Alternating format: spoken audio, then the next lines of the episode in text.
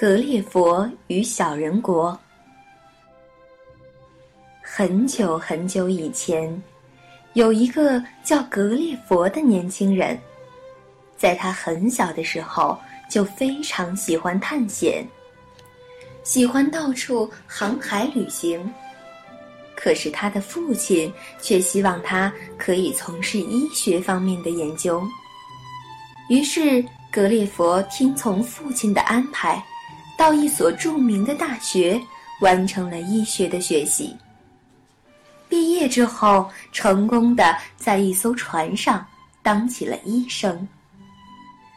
他想，就是不能随心所欲的去航海，在船上做个医生，总能多走一些地方吧。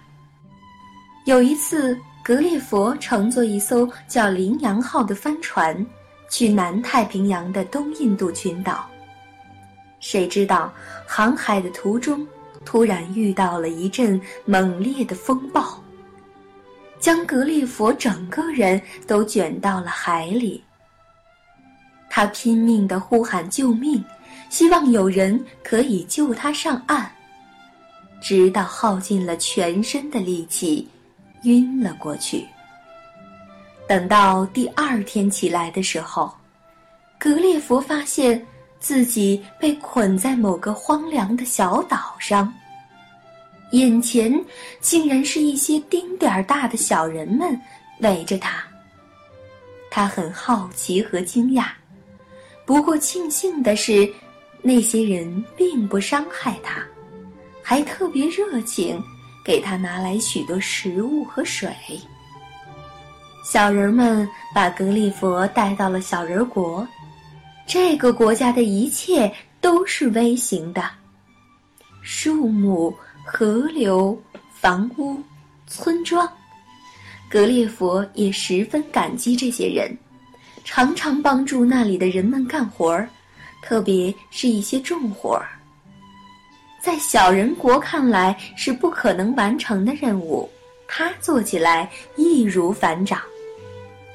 他的温顺和勤劳赢得了国王和人民对他的好感，人们渐渐地把他当做了朋友。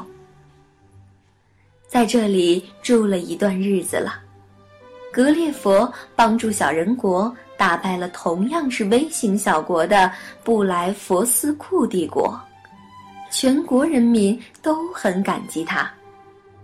只是小人国国王却没有答应放走格列佛，这一点让他特别伤心。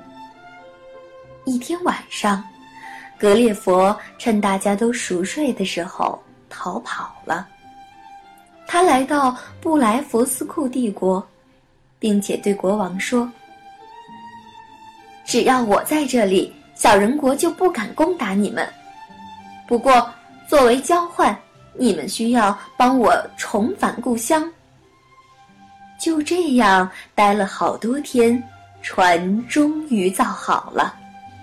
在海上航行几天之后，格列佛看到一只海鸥在头顶盘旋着，他高兴极了。